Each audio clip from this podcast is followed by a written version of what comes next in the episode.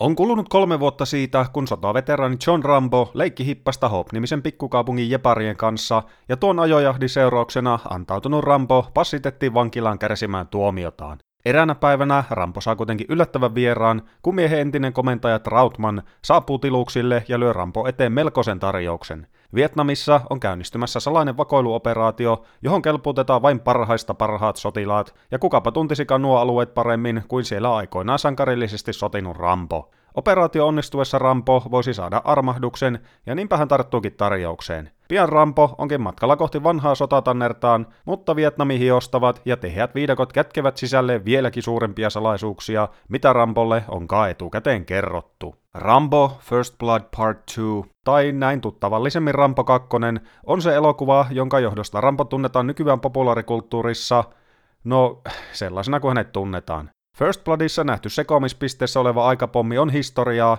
ja tilalle on astunut kivenkova ja öljyttyjä lihaksia jatkuvasti esittelevä yli-ihminen, jonka kohdalla tarvitsee jännittää ainoastaan sitä, että montako vihollista tämä ehtii pistää kylmäksi reissunsa aikana. Myös edellisen osa thrillerimäinen ja tiheä tunnelma on tipotiessään, ja tilalle on tullut suoraviivasta kasariactionia, joka ei vaadi katsojaltaan sen suurempaa aivonystyröiden käyttöä.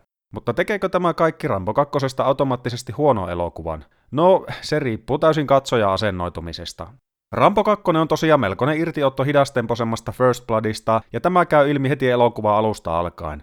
Homma lähtee käyntiin samaan tien, ja jo ennen varsinaisia alkutekstejä Trautman on ehtinyt selittämään Rambolle elokuvan juonen, tai ainakin lähtökohdat lähes sotilaallisella tehokkuudella. Mene tuonne, tee sitä, tee tätä, ja tule ehjänä takaisin. Tällä kertaa ei käytetä aikaa minkäänlaiseen hahmonkehitykseen, draaman kaareen tai muuhunkaan jonninjoutavaan, vaan Rambo kakkonen on klassinen esimerkki aikakautensa nakit ja muusi toimintaelokuvista, jossa kaikki muu kuin viuhuvat luodit, kimaltavat lihakset ja isot räjähdykset olivat sivuseikkaa. Toki Rambo kakkonen pitää sisällään jonkin verran pienimuotoisia twistejä, mutta niilläkään ei ole elokuvan kannalta isoa merkitystä. Aluksi käsillä on vakoiluoperaatio, joka muuttuu pian pelastusoperaatioksi, joka muuttuu sitten pakooperaatioksi, sitten kostooperaatioksi ja lopulta taas pelastusoperaatioksi. Tämä isompaa variaatiota elokuva ei tarjoa, mutta tokkopa sitä kukaan siltä odottaakaan. Tämä elokuva ilmestyessä, eli kahdeksankymmentäluvun puolivälissä, Stallonen machoiluvaihe eli kukoistuskauttaan, ja Rambo kakkonen aloittikin syltyn testosteronia tirskuvan värisuoran, johon kuuluvat tämän leffan lisäksi heti sen perään ilmestyneet Rocky neljä, Cobra, Over the Top sekä tietysti Rambo kolmonen. Jokainen voi varmasti jo päätellä tuosta, että noihin aikoihin Stallone ei ollut juurikaan kiinnostunut hahmojensa monipuolisuudesta, vaan kaiken A ja O oli äijämäinen pullistelu. Rambo kakkonen alleviivaa tätä alusta alkaen, ja jo ensimmäisen viiden minuutin aikana Rambo renkaita ovat ehtineet pumppaamaan kilpaa sekä Trautman että elokuvan pakollinen mulkero, valtion virkamies Murdoch. Puheet muuttuvat teoksi, kun Rambo laskeutuu Vietnamin kamaralle, ja loppuajan elokuva keskittyy oikeastaan vain esittelemään sitä, että kuinka monella erilaisella ja irvokkaalla tavalla Rambo pystyy riistämään vihollisilta hengen. On kieltämättä hienoa nähdä Rambo tositoimissa kaikkien Trautmanin tarinoiden jälkeen, ja kaiken tohinan keskellä Rambo esitteleekin muutamia innovatiivisia ja hienoja tapoja pistää vastapuolta kylmäksi, jotka menevät ehdottomasti elokuvasarjan hienoimpien ja näyttävimpien lahtaamisten listalle. Stallone pysyy jämerästi roolissaan alusta alkaen, ja vaikka äijä onkin tiimissä kunnossa ja vakuuttava sankari kaiken podauksen jäljiltä, kieltämättä jatkuva yrmyily ja kivikasvomaisuus meinaavat mennä jo tahattoman komiikan puolelle. Tällä kertaa Rambolle on kirjoitettu myös seuraa, ja elokuvassa Rambo sidekickinä toimii Julia Nicksonin, luvalla sanoen erittäin jähmeästi näyttelemä Cowboy. Valitettavasti hahmolle ei ole kehitelty juurikaan olennaista roolia storin kannalta, ja niinpä hänen hommakseen jää lähinnä pyöriä Rambon jaloissa. Kaksikon välille on koitettu kehitellä jonkinlaista romanssia, mutta kaikki tuo tuntuu äärimmäisen pakotetulta, ja homman kruunaa Cobaon menehtyminen, joka tapahtuu noin kaksi sekuntia sen jälkeen, kun Rambo on vannonut hänelle uskollisuutta. Hurrahuutoja eivät herätä muutkaan näyttelijäsuoritukset, ja etenkin elokuvan pahisosasto jää pahasti puolitiehen. Sen koommin Stormtrooperien kaltaisia tähtäystaitoja omaavat vietnamilaiset, kuin paikalle myöhemmin saapuvat neukutkaan, eivät herätä katsojassa isompaa mielenkiintoa, ja vaikka nimenomaan nuo tahot onkin otettu aikoinaan pinna-alakuplineista poliittisista syistä mukaan, tänä päivänä molemmat pahisryhmittymät näyttäytyvät melko tylsinä, eikä niillä ole sen suurempaa agendaa kuin toimia tykiruokana Rambolle. Yksi asia, josta Rambo kakkosta on kuitenkin pakko kehua, on sen toiminta, ja jos ensimmäinen osa panttasi ihmisuhreja, ja vieläpä ihan ymmärrettävästi, tällä kertaa sokka on vetästy kunnolla irti, ja lahtaus on etenkin elokuvan loppusuoran aikana täysin taukoamatonta. Kaikki sodan kauhut ja traumat on pyyhkästy pois ja viihteen alttarille uhrataan kymmeniä, satoja ja ehkäpä jopa tuhansia vihollissotilaita, jotka koittavat kaikki pistää Ramboa pois päiviltä, mutta tietenkin aivan turhaan. Noihin aikoihin mistään C G I-räjähdyksistä ei ollut tietoakaan, ja niinpä kaikki elokuvan isot jysäykset on toteutettu ihan oikeasti, ja jälki on edelleen hienoa seurattavaa. Mainittujen highlight-tappojen ja isojen räjähdysten lisäksi on syytä nostaa esiin lopussa nähtävä helikopterin taka-ajo, joka näyttää aidosti vaaralliselta ja intensiiviseltä, ja on oikeastaan harmi, että nykyään moisten tekemistä ihan oikeasti ei varmasti edes harkittaisi, kiitos raha ja kenties turvallisuusasioidenkin. Toiminnan ulkopuolella elokuva ei tarjoa visuaalisesti mitään erikoista, vaikka puitteet olisivat olleet tälläkin kertaa upeat. First Blood herkutteli pitkään ja hartaasti Kanadan upeita maisemia, mutta jatko-osa ei ota juurikaan irti villinä versoavasta viidakosta, mikä on tavallaan sääli. Toisinaan mä oon visioinut sitä, että miltähän tämä elokuva olisi voinut näyttää, jos käsikirjoitusta tehnyt James Cameron olisi ehtinyt noihin aikoihin ohjaamaan tämänkin elokuvan, sillä tuossa vaiheessa äijä oli juuri Terminator yksi sekä Aliensin välissä, ja kuten tiedetään, niin nuo molemmat edustaa kasaritoiminnan kermaa. James Cameron, Sylvester Stallone ja Rambo. No, ei pidä ehkä miettiä liikaa, tulee vaan paha mieli. Kokonaisuutena Rambo First Blood Part two edustaa juurikin sitä klassista kasariactionia, ja niin kuin aiemmin sanoin, on oikeastaan katsojasta kiinni, että saako tästä mitään irti vai ei. Jos tykästyit First Bloodissa nimenomaan siihen tiheään tunnelmaan sekä hienoon henkilökuvaukseen, Rambo kakkosen suoraviivaisempi ja luvalla sanoen hölmömpi meininki eivät varmasti anna juuri mitään. Tää on vähän sama kuin vertaisi vaikkapa Commandoa ja Predatoria. Molemmat on periaatteessa samaa genreä, mutta ne pelaa silti keskenään niin eri kortein ja niin eri tarkoitusperin, että suoranainen vertailu on melkeinpä mahdotonta ja myös melkoisen turhaa. Molemmat tietävät tehtävänsä, eivätkä yritä edes olla mitään muuta, ja samaa kuvailua voisi käyttää puhuttaessa ensimmäisestä ja toisesta Rambo-elokuvasta. Tämä elokuva ei yritä herättää sen isompia ajatuksia tai pidä sisällään mitään poliittista viestiä, ellei halua laskea Rambon lopussa antamaa melko kömpelöä patriottimonologia, mutta jos ottaisi vailla aivot narikkaa rymistelyä ja helposti ohisujahtavaa puolitoista tuntista vaikkapa kaveriporukassa, Rambo Kakkonen ajaa asiansa varmasti ihan pätevästi. Klassinen esimerkki siitä, mitä kasaritoiminnalla yleensä tarkoitetaan hyvässä ja pahassa, mutta ei siltikään tämä elokuvasarjan parhaimmistoa.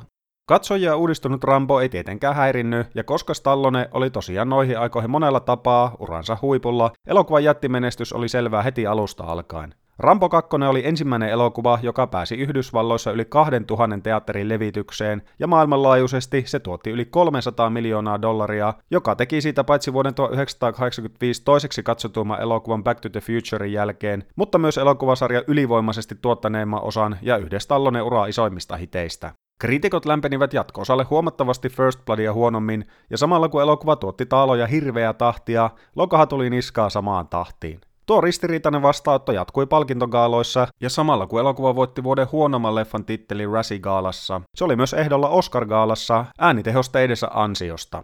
Stallone ja haukut eivät kuitenkaan haitanneet, ja koska toinen Rambo oli osoittautunut niin jättimäiseksi hitiksi, oli luonnollisesti selvää, että kolmas elokuva tulisi saamaan faneilta vähintään yhtä hyvän vastaanoton. Toisen Rambon jälkeen Stallone tähditti tosiaan Rocky neljä, Cobraa sekä Over the Topia, ja kun pullistelusuhteen oltiin päästy hyvään vauhtiin, miksi päästään menoa pitäisi hillitä yhtään. Kolme vuotta toisen Rambon jälkeen vuonna tuhatyhdeksänsataakahdeksankymmentäkahdeksan Rambo tulisi jälleen palaamaan taistellakseen koko ihmiskunnan puolesta. On kulunut jälleen kolme vuotta Rambo edellisestä seikkailusta, ja tätä nykyään tämä täydellinen taistelija vaikuttaa Thaimaassa, jossa hän asuu osana paikallista munkkiyhteisöä, auttaa heitä temppelirakennuksessa sekä muissa arkiaskareissa, ja välillä hän käy tienaamassa väilleen lisätienestä ja mätkimällä vastustajia turpaa kaupungissa vedonlyöjien järjestämissä kaksintaisteluissa. Jälleen kerran Rambo saa yllättävän, mutta tutun vierailijan, kun hänen entinen komentajansa Trautman saapuu paikalle ja lyö Rambo eteen vaihteeksi melkoisen tarjouksen. Tilanne Afganistanissa paikallisten sekä neuvostojoukkojen välillä on eskaloitumassa pahemman kerran, ja Trautman haluaa Rambon mukaansa viimeiselle tehtävälle hinnalla millä hyvänsä. Tasaisempaa elämään tottunut Rambo toteaa möreällä äänellä, että hänen taistelussa on taisteltu, mutta kun Trautman lähtee Afganistaniin omin päin ja jää kiinni välittömästi, Rambon on pakko pyörittää puheensa ja palata väkivallan kiehtovan maailman pariin.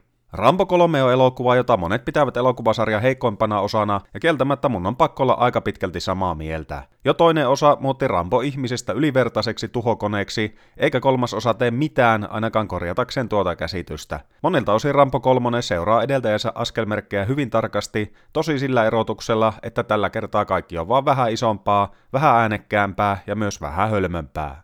Itse nimikkohahmon kohdalla näiden kahden osan välillä ei ole tapahtunut myöskään isompaa muutosta. Tälläkin kertaa Rambo on melkoisen vähäsanainen ja möreästi artikuloiva erakkoluonne, joka haluaisi vaan elellä rauhassa, mutta eihän tosta hommasta tuu taas lasta eikä paskaa. Jopa Trautmanille on käynyt päivänselväksi, että Rambo on olemassa vain ja ainoastaan taistelemista ja tappamista varten, ja elokuva alkupuolella hän jopa lähestulkoon manipuloi Ramboa suostumaan vielä viimeiselle vaaralliselle tehtävälle. Tässä elokuvassa Trautman nousee myös entistä isompaan rooliin, eikä hän ole enää vaan paikalla mainostamassa kaikille, että kuinka saatanan kova jätkä Rambo on. Tietenkään tämä Rambo aikanaan kouluttanut komentaja ei ole oppipoikansa veroinen taistelija, mutta on kiva nähdä Richard Crenna tekemässä vihdoin muutakin kuin pelkästään puhumassa baretti päässä, ja Trautman toimii huomattavasti paremmin Rambo sidekickinä kuin esimerkiksi kakkososan Cowboy tai tässä elokuvassa Rambon kanssa veljeilevät afgaanit tai lapsisotilaat. Juonen kannalta kolmas Rambo ei tarjoa ihmeitä, ja elokuva toistaakin melko tarkasti toisen osan kujeita. Jossain on ongelmia, ja ongelmia tarvitaan selvittämään alan tehokkain jätkä, eli Rambo. Tarina on vieläkin yksinkertaisempi kuin kakkososassa,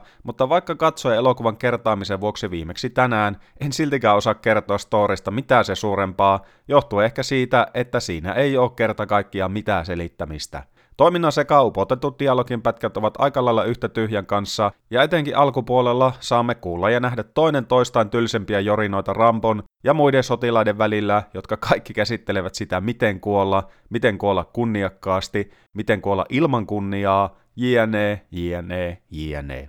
Myös Afganistanin aavikot ovat ympäristönä melko tylsää katseltavaa alkuinnostuksen jälkeen, ja siinä missä ekassa elokuvassa viiletettiin Kanadan upeissa maisemissa ja toisessa osassa hiostavassa viidakossa, kolmannen osan puitteet tarjoavat vain hiekkaa, hiekkaa ja hiekkaa. Tämä saa jo valmiiksi hieman tylsää elokuvan tuntumaan entistä monotonisemmalta, ja kieltämättä pieni ympäristön vaihdos jossain vaiheessa olisi tehnyt poikaa, mutta kun aavikkoa on tosiaan aika pirun paljon joka suuntaan, vaikeapa maisemaa yhtäkkiä vaihtaa. Tekovaiheessa Rambo kolme nousi hetkellisesti kaikkien aikojen kalleimmaksi elokuvaksi, ja se kyllä näkyy etenkin loppupuolella jättimäisissä taistelukohtauksissa. Jo toinen Rambo tarjosi meille jättimäisiä räjähdyksiä, mutta tällä kertaa panoksia on korotettu vielä hieman lisää, ja suuren lopputaistelun aikana ruudulla vilisee niin perkeleesti helikoptereita, tankkeja, sotilaita, hevosia, räjähdyksiä ja ties mitä, että välillä on jopa vaikea saada selvää, että missä mennään. Näky on kieltämättä vakuuttavaa, mutta touhua seuratessa mulla tulee aina mieleen, että säästivätkö tekijät valtaosan budjetista nimenomaan tuota loppua varten, vai huomasiko ne vaan jossain vaiheessa, että ei perkele, meillä on vielä näin paljon budjetista käyttämättä, ja nuo dollarit pitää vaan saada palaamaan jotenkin, eli pistetään kaikki munat samaan koriin ja räjäytetään lopussa koko maailma paskana ilmaa. No niin tai näin, jälki on hienoa seurattavaa, ja etenkin lopun kaksintaistelu Rambo-ohjaaman tankin sekä vihollispomon taisteluhelikopterin välillä on jo niin överiä, että katsoja ei voi ottaa kuin mukava asennon ja nautiskella vilpittömästi. Mutta kaikesta massiivisesta tuhosta ja jättimäisistä puitteista huolimatta elokuvan toiminta ei tunnu tällä kertaa erityisen kiinnostavalta tai merkitykselliseltä. Tässä vaiheessa me tiedetään jo tasan tarkkaa, että Rambo ei tule tietenkään kuolemaan eikä tehtävä tule tietenkään epäonnistumaan, eli vaikka joka puolella onkin ryskettä ja pauketta, se ei oikein tunnu missään tai miltään. Kyllä, mukana on visuaalisesti upeita näkyjä ja hetkiä, mutta jopa hieman ironisesti kaikista toimivimpia ja mukaansa tempaavimpia toimintakohtauksia ovat lopulta ne, jossa tekijät eivät ole käyttäneet mitään jättimäisiä erikoistehosteita tai muita vippaskonsteja. Rambon mies vastaan mies kaksintaistelu elokuva alussa nappaa aidosti otteeseensa ja loppupuolella nähtävä lyhyt, mutta intensiivinen luolakohtaus muistuttaa First Bloodista Rambon jahdatessa pimeydessä pahaa avistamattomia solttuja. Kaiken kaikkiaan Rambo kolmonen jättää melko ristiriitaisen fiiliksen, ja vaikka sillä onkin luonnollisesti oma viihdearvonsa, etenkin näin maratonikatsauksen keskellä sen puutteita ei vaan voi olla huomaamatta. Homma on vedetty jo niin yksinkertaiseksi ja yllätyksettömäksi, että pelkkä mäiske ei vaan tahdo enää riittää, eikä tekijöillä ole ollut pokkaa vetää hommaa täysin överiksi, esimerkiksi Commandon tapaan, johon verrattuna Rambo kolme tuntuu turhankin jäyhältä ja elokuvalta, joka ottaa itsensä aivan liian tosissaan. Stallone on edelleen väkevä ilmestys Rampona, ja nimikkohahmon sekä Trautmanin välillä on toimivaa kemiaa, mutta muilta osin Rambo kolmosen anti jää melko vähäiseksi. Jos tykkäsit kakkososasta, tämä tarjoaa enemmän tai vähemmän sitä täysin samaa, mutta jos taas petyit ensimmäiseen jatko-osaan First Bloodin jäljiltä, kannattaa hypätä suoraan neljännen osan pariin, joka käänsi kurssia taas melkoisen erilaiseen suuntaan. Rambo kolme ei ole täysin toivoton tapaus, mutta sen rooliksi jää edustaa sitä elokuvasarjan heikointa osaa, ja jos elokuvalla ei olisi meikäläisille minkäänlaista nostalgia-arvoa, en usko, että tarttuisi siihen kovinkaan hanakasti ensikatselun jälkeen. Jos Rambo kolmosen ruuti oli hieman märkää elokuvan taiteellisen puolen kanssa, samaa voidaan sanoa elokuvan taloudellisesta menestyksestä. Toki elokuva jäi kirkkaasti plussan puolelle, mutta ottaen huomioon Stallonen statuksen megatähtenä sekä edellisen osan jättimenestyksen, kolmannen osan tulot jäivät kauas odotuksista.